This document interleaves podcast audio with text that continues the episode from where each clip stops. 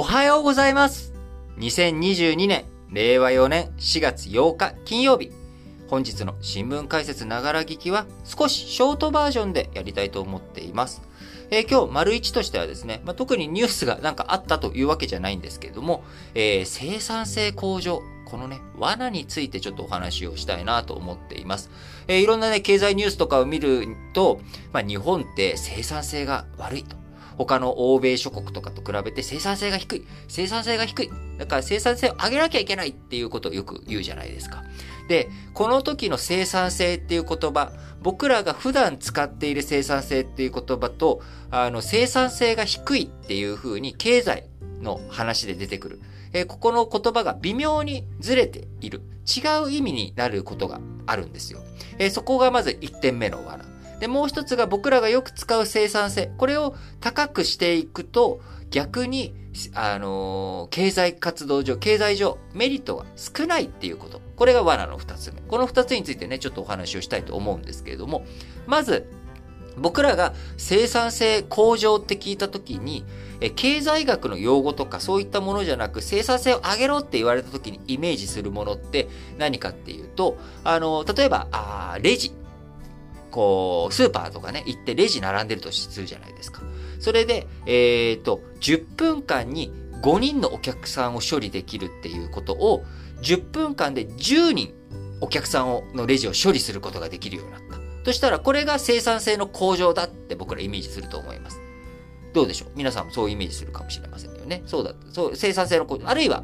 エクセルとか作業でも何でもいいんですけれども、何か作業をするにあたって、その作業がすごく早くできるようになった。これが生産性の向上だっていうふうに、えー、いうことが、あイメージとして、言葉のイメージとして、それをイメージする方が多いんじゃないかなと思います。えところが、この、いわゆる欧米諸国と比べて日本は生産性が低いって経済学とか、経済用語の中で使う生産性っていうのは、単純に付加価値、お金の稼ぐ、その労働が収益に結びついていない。労働がキャッシュとか利益につながっていないっていうこと。これが生産性が低いっていうことになるわけなんですよね。作業効率が悪いっていう話ではなくて、稼ぐ力が弱いっていう意味で使われるわけです。えー生産性、えーどんなにね、同じ時間働いていても稼ぎが悪いっていうのが、あーそう欧米と比較した時の日本の経済の問題点として上がっていることなんですよね。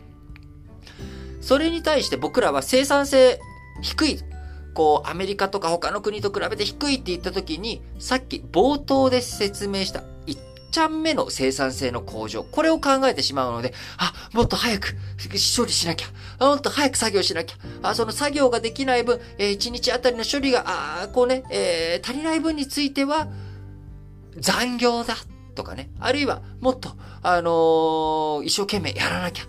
努力でカバーだ。みたいな、こういう風になってしまうんですけれども、えーそれだと必ずしも収益が上がるっていうことでもないですし、あるいは一生懸命、えー効率よくバーっといっぱい作ったとしても、売れないものをいっぱい作っても、それって生産性ゼロなんですよね。だって売れないから、利益が発生しないから。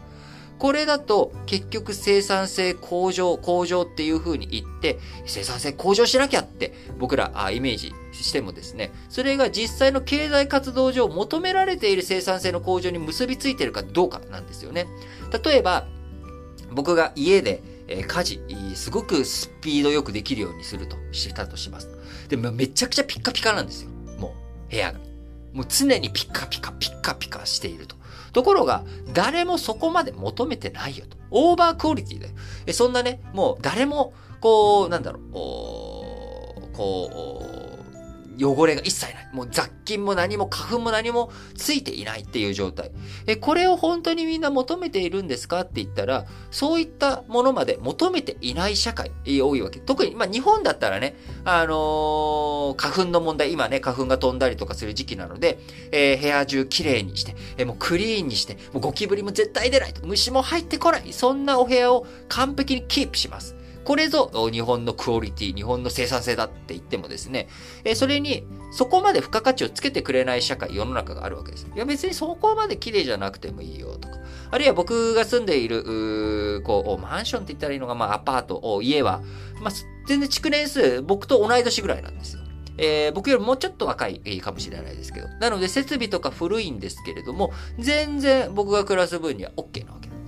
えー、すごい綺麗だし、えー、ところどころ、あの、昭和集のする、あの、デコレーションが残ってたりとかするんですけど、まあ別にそんなん全然気にならないし。で、最新の、こう、ものが全部踏み込まれているわけじゃないんだけれども、え全然 OK よと。なので、日本のスペック、もりもりのスペックを上げていく。これの生産性の向上とか付加価値をつけるってこういうことだっていうふうにやってしまうと、全然、こう、予期したもの。それじゃあ、いや、そんな値段じゃ買わない、いらないよってリジェクトされちゃう。そういうふうに国際社会で求められている生産性っていうもの、それはあくまでも儲け利益、そこをちゃんと市場で受け入れられるものなんですかっていう、ここが入っているかどうかなんですよね。これがまず1点目の罠なわけです。で、2点目の罠。じゃあ分かったと。それは分かった上で、でも生産性、売れるものを効率よく作るってめっちゃ大切なことじゃないですか。そこさえじゃあスコープ間違えなければ、じゃああとは生産性向上したらいいだけですかっていうふうになると、実は、ここも難しいところがあってですね。最初はそれでいいんですけど、生産性向上しちゃうと何が起きるかっていうと、世の中のに供給がいっぱいできるっていうことになるわけですよね。そうすると、もともと需要に対して供給が足りなかった状態からスタートしてる。欲しいもの。みんなが欲しいものこれだっていう。で、そこで生産性を向上をやりすぎてしまうと、デフレが起きちゃうんです。なぜならみんなが欲しい需要が変わらないにもかかわらず、供給が生産性向上によって供給量が増える。そうすると、結局、単価が下がる。いっぱい作って生産性向上したはずなのに、単価が下がっちゃうので、儲けが結局トントン変わらないっていう状態になってしまう。こうなってくると、結局生産性向上したのに、経済成長につながらないっていうことになっちゃうわけですね。むしろデフレで苦しんじゃうっていうことになる。なので、えー、何をしなきゃいけないかっていうと、生産性向上で目指さなきゃいけないことっていうのは、新しい価値、付加価値とかじゃなくて、こう、そうよ、それが欲しかったのよっていうものを生み出す力。これが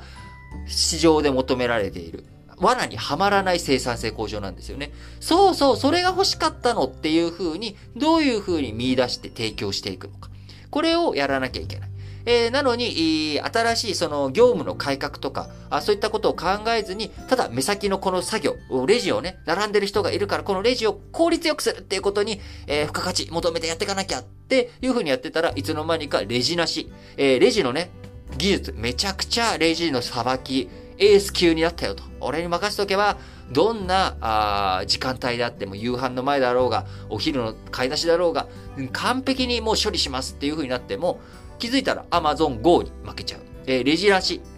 レジなしで、えー、全部処理が終わってしまう、その空間に勝てない。えー、どうせだったらね、絶対レジに並ばない方が、あ嬉しいやっていう人たち勝てなくなっちゃう。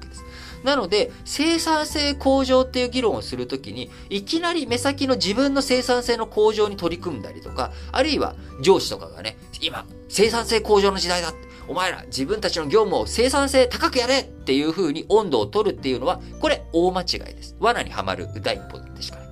え確実にまず業務の見直し何が求められてることなのかな我々が注力しなきゃいけない付加価値を見出さなきゃいけない場所みんなの課題ソリューションって何なんだろう？みんな困ってること、プログラムにどんなソリューションが提供できるのかっていうことをしっかりと考えて、取り組んでいく。これがやらなきゃいけない生産性向上です。すなわち生産性向上とは、イノベーション。新たな今までにない価値を提供していく、生み出すこと。ここに注力しなきゃいけないっていうことになります。えそうじゃないと、単なるデフレ、えー、スパイラルに陥っていくわけなの。なので、なんで日本がこの20年、30年デフレから脱却できないかっていうと、その、この生産性の向上っていう言葉、これをしっかりと把握してない、理解しきれていない。そのせいで、安く、あの、結局価格競争に陥ってしまった。で、価格競争に陥った時に、グローバルでもっと安い労働力、そしてもっと安い環境での価格競争に勝てない。この結果、日本っていうものが長期でクリアできている。で、アメリカも似たようなことが1980年代とか70年代、日本の自動車メーカー、あるいは日本の半導体、こういったところの構成を受けたときに、アメリカ社会っていうのは、イノベーションとか新しい価値、えこういったものを生み出すこと、作り出すことによって、えー、経済成長を遂げていったわけなんですよね。えそれが生産性の向上につながっていったっていうことになるので、え日本社会、今我々が求められているっていうことは、レジを早く打つっていうことじゃなくて、Amazon Go とか、こういったものをどういうふうに生み出していくのかというところです。なので、えー、日頃ね、えー、とは言っても、目先の業務で追われてるよっていうところでも、えー、その目先の業務を早くやろうっていうことだけに注力するわけじゃなくて、全体の業務設計どうしたらいいのかなとか、あるいは本当に顧客が求めているものって一体何なんだろうな？ここの部分の視点をしっかりと考えていく。っていうこと。えこれにね、時間を費やせるためにどういうふうに生産性を向上させていくのかということをぜひ考えてもらえたらなと思います。えちょっとね、あの、言葉で説明するにはちょっとややこしい部分もあるので、えー、いつかどこかでね、え動画とかそういったものでもお話ししていきたいと思うんですけれども、えー、昨今、あのー、生産性の向上とかね、経済、えー、今再開させていく、えー、あるいはあ、ウクライナ問題を含まえて、えー、経済、えー、苦しいと。そういった状況の中で、また生産性の向上っていう声がね、えー、はびこっていくと思うんです。その時に、安易に、えー、生産性向上の罠にはまらないようにする上で、えー、生産性向上って本当の意味、どういうふうにイノベーションを発揮していくんだろうどういうふうにプログラムに対してソリューションを提供していけるんだろうえここの部分の着眼点を持って考えなきゃいけないんだよなということをね、ぜひこの新聞解説ながら聞きをお聞きのリスナーの皆さんは考えていただければいいなと思います。え、なかなかわかりづらいところとかね、え、よくわからなかったよとかっていう方、あの、ぜひ、質問、えー、エピソードのね、概要欄に Google フォームのリンク貼っておりますので、そちらの方からよくわからなかったよとか、わかったよっていう方はね、わかったよっていうことで、えー、メッセージ、コメント送っていただければと思います。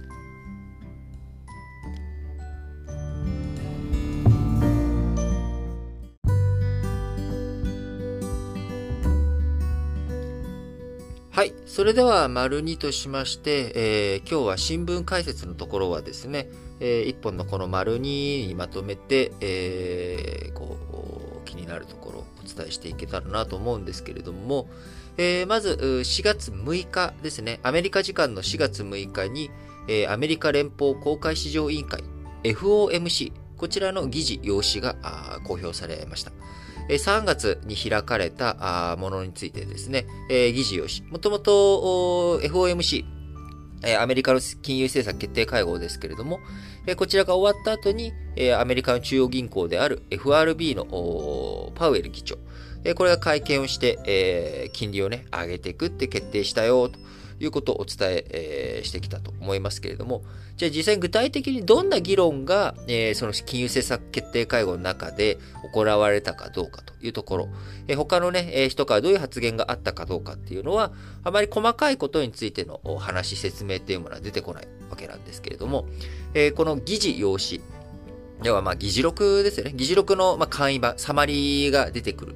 いうことですが、えこの中で、えー、まあ、金利を上げるっていうのはもう、もともと規定路線だったので、そこまで議論がなされているわけではなく、まあ、そこでも、えー、0.25%、1回あたり上げるのが通常なんだけれども、まあ、場面によっては0.5上げる必要もあるよねとか、あそういう会話がなされているということ。そしてそれ以上に今注目されているのが、質的緩和。金利を上げるっていうのは質的緩和なんですね。まあ、あの、プールの水の温度を上げることによって泳ぎにくくしちゃおうっていうのが質的緩和。それに対してプールの水を抜いちゃえっていうのが量的緩和と。ああ、量的引き締めですね。緩和してないです。逆です。引き締めようとしています。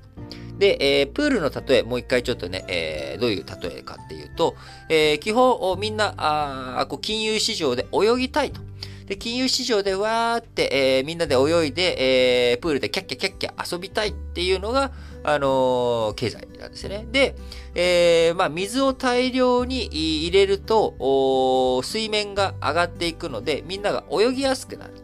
で、泳ぎやすくなって、えー、こう足がね、まだつく範囲で、えー、たっぷり水が入ってればですね、泳ぎやすくなるということ。えー、そして、えー、温度もですね、えー、冷たすぎず、熱すぎずっていう状態にしておくと、みんなが楽しく、えー、遊べると。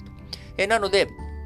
プールの水、これがね、減ってきちゃっているという時に、えー、量的緩和。市場にお金を、えー、ジャブジャブに出していってあげるよっていうことを、えー、FRB かね、中央銀行がやってあげると。で、新型コロナの影響を受けてみんな、あのこのまんま市場で、えー、お金を使ってくれる人が少ないと。市場にお金を供給してくれる人が少ないので、え中央銀行が肩代わりしてやっていこうということ。えそれと同時に、え金利を引き下げることによってみんな楽しみやすい環境を整えていったというわけですね。で、じゃーっと蛇口を上げて水を、こう、投入し続けていたもの。この蛇口を締め切るというところまでを第一段階としてやって、引き締めていくタイミングっていうのはですね。で、その後、金利を今上げていく。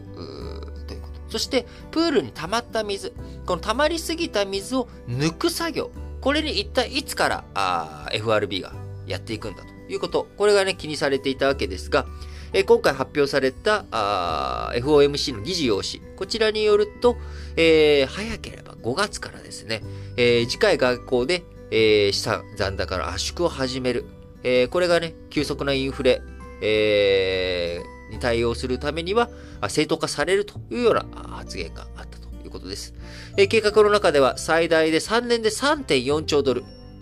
もともとだいたい、えー、コロナの前に4兆ドルぐらい資産を FRB 持っていて、えー、そこからあコロナのやつで9兆ドルまで自分たちの資産を増やした。えー、自分たちが資産を増やしたっていうかことは、その代わりにお金を市場に流したっていうことになるので、えー、自分たちが持っている資産を売却して、えー、お金を回収する。市場からお金を減らしていく。プールの水を抜いていくっていう作業。え、これをですね、3.4兆ドル3年間で一気にやっていくと。いうことです。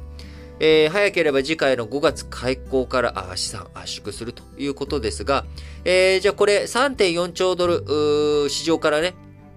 えー、お金を回収するということをすると、どういう影響が与えられていくかというと、まあ、その分だけですね、あのー、こう、長期金利が上がるということになります。市場からあお金、あのー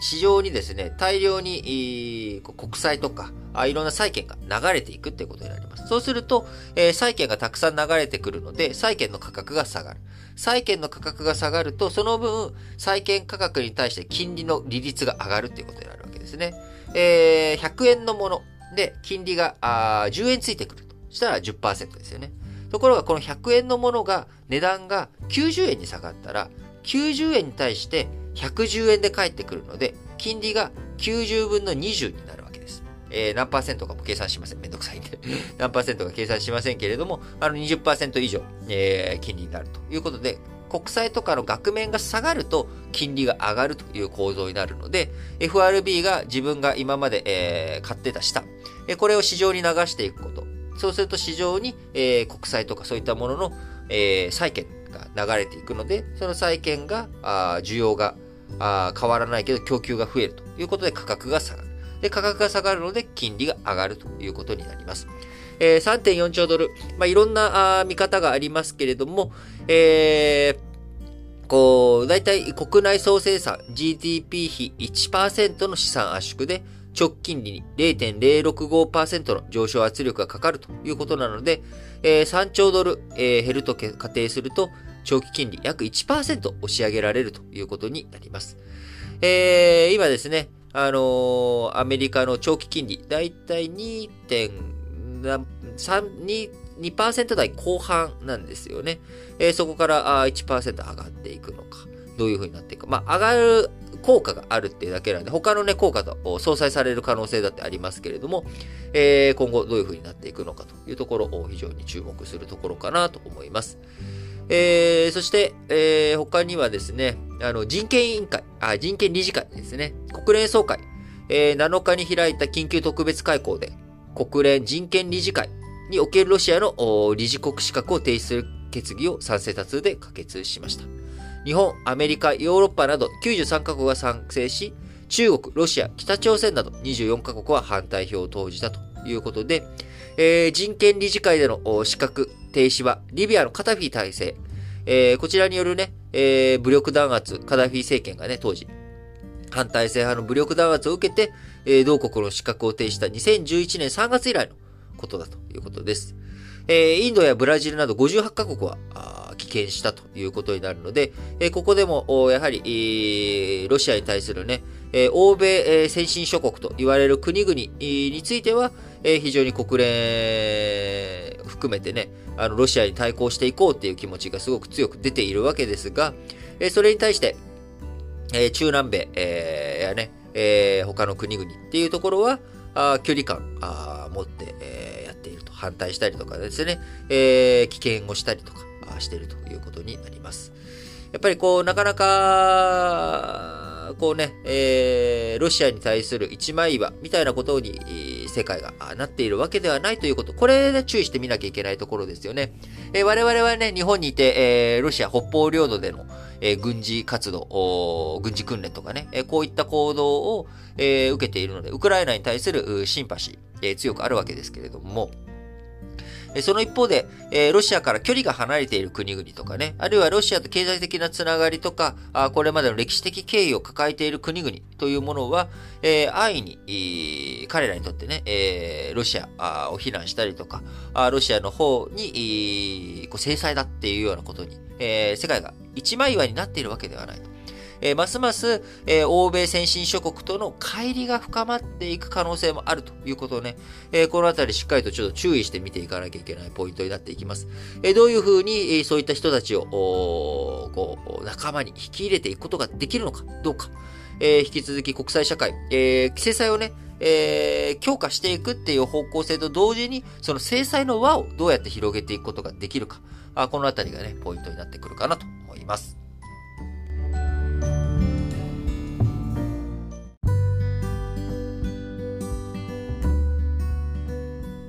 はい。それでは本日はですね、ちょっとショートバージョンということで、えー、いつもと違って丸3で、えー、主要5種の社説を紹介して締めくくっていきたいと思います。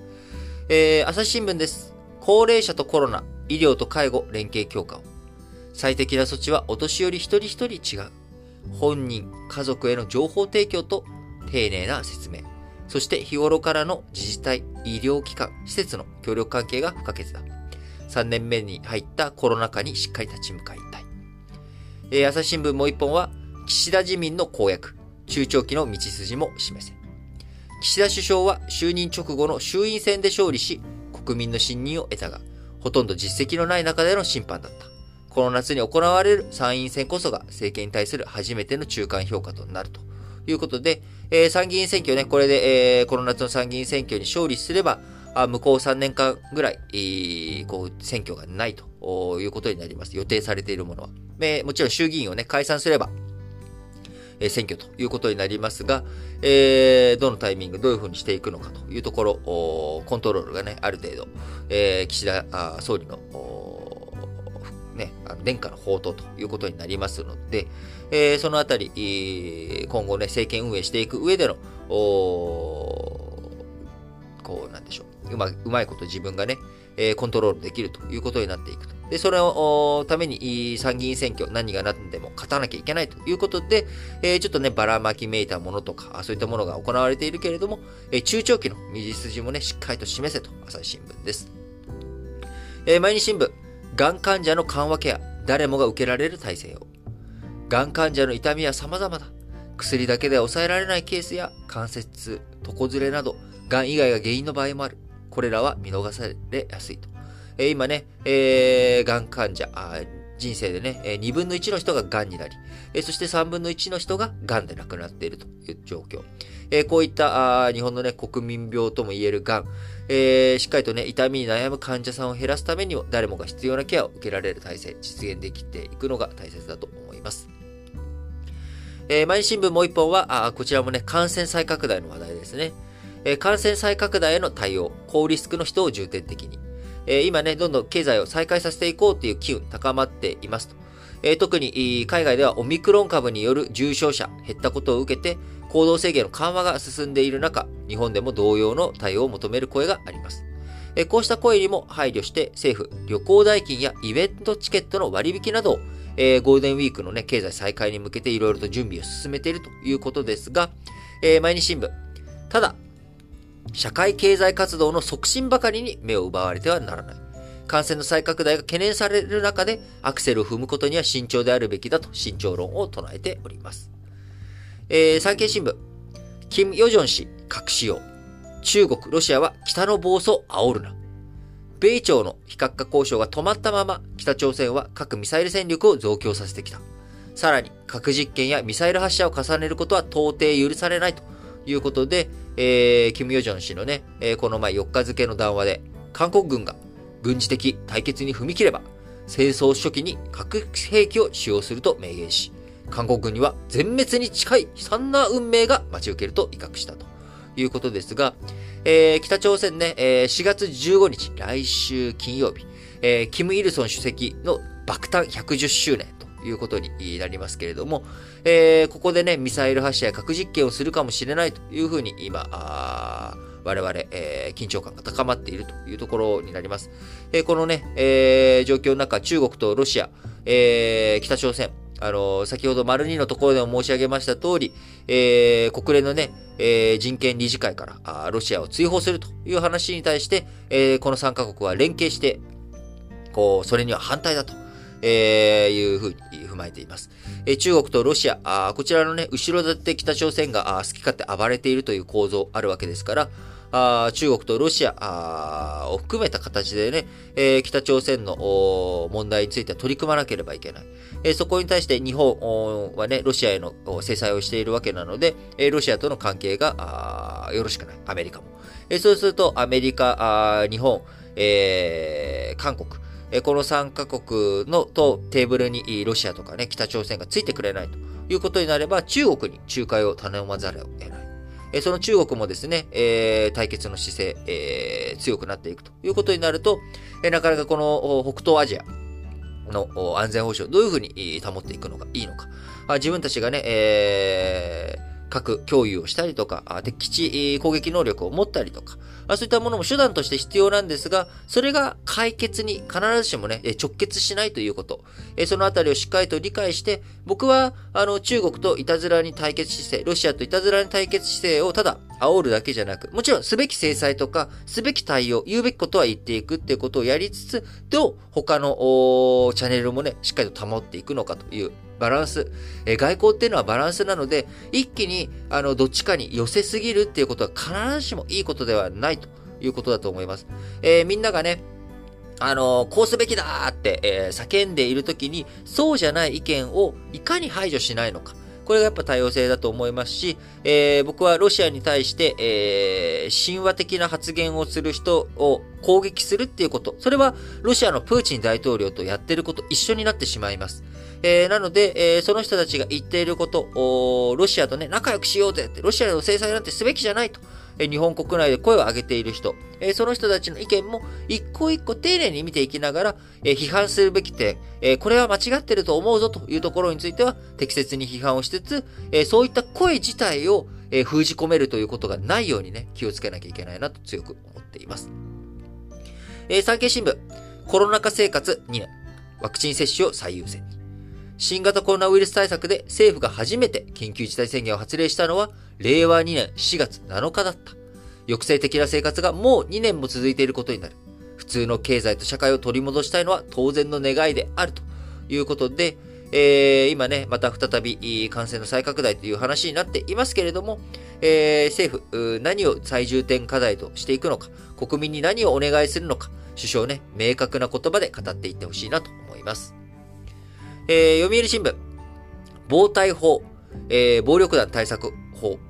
えー、30年。そうですね。1992年に施行されたわけですから、えー、水面下の活動に警戒緩めるな読売新聞。近年、防体法が適用されない反社会的グループの犯罪が目立っているのは気がかりだ。組員の指示を受けて特殊詐欺に関わる若者らもいる。暴力団の関与を隠し、水面下で巧妙に活動を続けている側面もあるのではないかということでね、半グレと言われるようなあ組織とか、えー、そういったところ、暴力団、あ人数自体はね、えー、非常に、当時最盛期、えー、9万人いたあ組員ら、えー、これがね、昨年末には2万4千人まで減少し、5000を超える組織が解散したと。いうことでね、えー、防体法の効果とか、えー、あの、反社会勢力のね、条例とか、あこういったものの影響で、えー、どんどん暴力団の